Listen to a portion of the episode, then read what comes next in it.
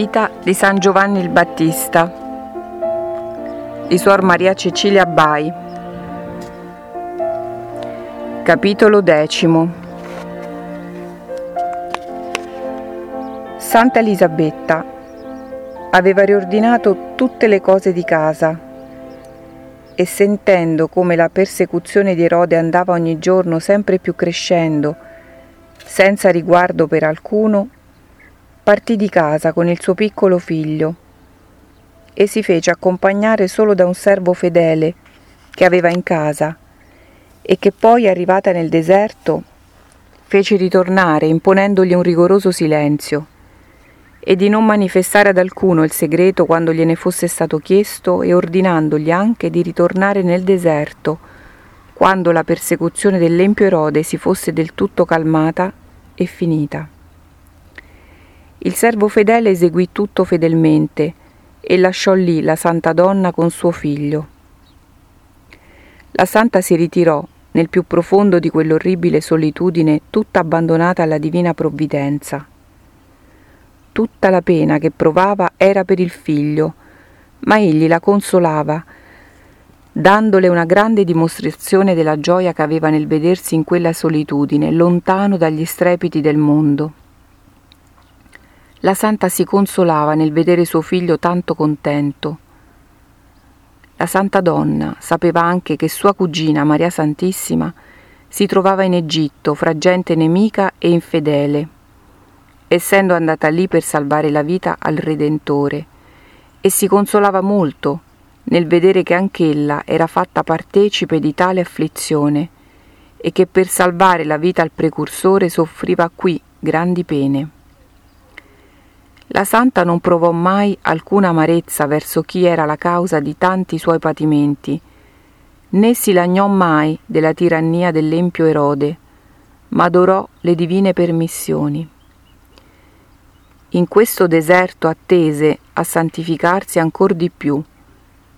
Aveva portato con sé il codice della Sacra Scrittura e poiché era molto capace e bene informata, la leggeva spesso con suo figlio, e illuminata dallo Spirito Santo capiva tutti i misteri che vi erano racchiusi.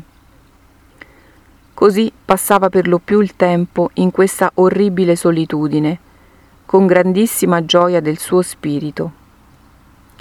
Si fece una piccola capanna, dove la notte si ritirava con suo figlio per ripararlo in qualche modo dalle intemperie dell'aria.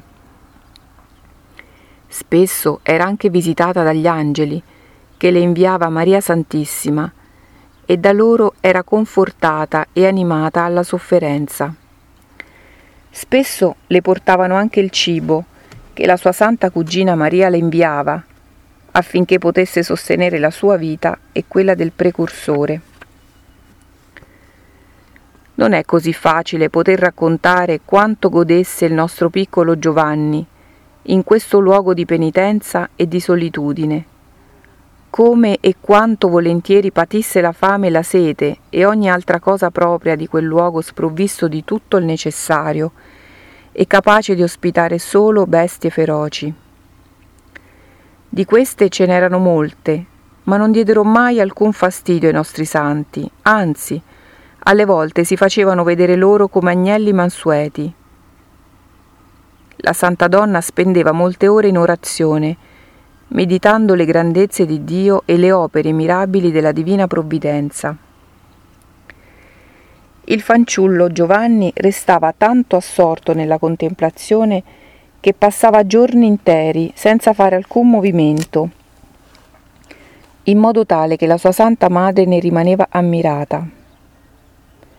Non ardì mai disturbarlo e nonostante patisse molto nel vederlo stare tanto tempo senza cibo, tuttavia non lo levò mai dalle sue orazioni.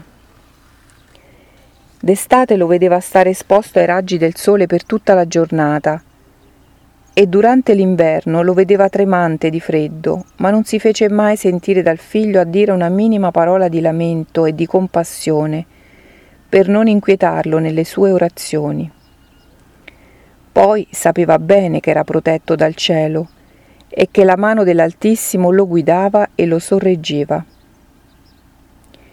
Così i nostri santi passarono la loro vita in quest'orrido deserto, e la santa donna non partì fin tanto che non ebbe visto dal cielo un avviso, e fu quando tornò dall'Egitto il Salvatore, dopo la morte di Erode.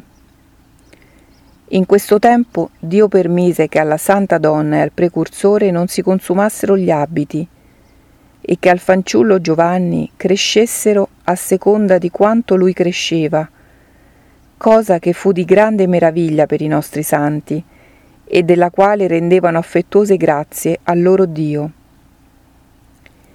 In questo deserto la santa donna sperimentò quanto è grande la cura che Dio ha per i suoi figli, mentre essendo in età avanzata e allevata nella sua casa con tante comodità, pure in questo luogo non provò mai alcuna debolezza, né noia alcuna, ma una grandissima gioia. E nel patire che faceva trovava una somma consolazione perché il corpo, se pativa, lo spirito era molto consolato, con le frequenti visite di Dio che la riempivano di gaudio e di consolazione. La santa ebbe grande occasione di sperimentare la bontà e l'amore di Dio, quanto grande sia verso i suoi servi fedeli, e perciò non si saziava mai di parlarne con suo figlio Giovanni, e in questi sacri colloqui accendevano il loro cuore nell'amore e nella gratitudine verso un Dio così benefico e generoso dei suoi doni verso di loro. Il tempo passava per loro in questo orrido deserto che neppure se ne accorgevano, perché spendevano molte ore nella contemplazione e molte nei sacri discorsi, così che i giorni sembravano come momenti si vedeva il piccolo Giovanni crescere a meraviglia, in modo che sua madre ne restava molto ammirata. Nel ragionare poi con la madre, quando era cresciuto, parlava bene delle cose di Dio. Ne parlava divinamente e la madre lo ascoltava con lacrime di consolazione. Rimaneva ammirata della grande sapienza di suo figlio e capiva bene che il tutto gli era stato insegnato dal cielo e che lo Spirito Santo era il suo maestro, come pure il Verbo incarnato che in spirito lo visitava e da lui riceveva grande illuminazioni e insegnamenti. Di questo si accorgeva molto bene la santa donna perché anche lei ne sperimentava buona parte, dato che nell'orazione che faceva non solo il suo cuore si accendeva di sacro amore, ma restava molto illuminata sui misteri divini e dalla cognizione che aveva lei si andava immaginando quanto ne avesse suo figlio e che per essere stato scelto da Dio per un ministero così grande qual era quello del precursore del Messia doveva essere arricchito di scienza, di lumi e di speciale santità. Il demonio fremeva nel vedere in salvo la vita di Giovanni e non sapeva come fare per manifestarlo. Più volte assalì il servo che lo aveva accompagnato lì affinché lo manifestasse, ma poiché questi era di una rara bontà, conservò il segreto e per quanto il demonio lo tentasse, non volle mai manifestarlo. Il demonio desiderava che nella strage degli innocenti fossero compresi Gesù e Giovanni, perché gli davano tanto tormento e sentiva la forza che avevano contro di lui, cosicché dava in smanie, ma non gli riuscì mai alcun attentato. Inoltre sentiva una grande forza sopra di sé da non potersi accostare al fanciullo Giovanni, né alla sua santa madre. Nonostante poi quanto la santa fece ritorno a casa sua e Giovanni restò solo nel deserto, Dio gli diede il permesso di assalirlo con le sue suggestioni diaboliche e permise questo perché il demonio restasse maggiormente confuso e più che mai infuriato, come si dirà nel seguito del racconto. Mentre tutto l'inferno fremeva, i nostri santi se ne stavano nel deserto, godendo la loro pace, amando e lodando il loro Dio, arricchendo le loro anime di meriti per poi goderne il frutto per tutta l'eternità.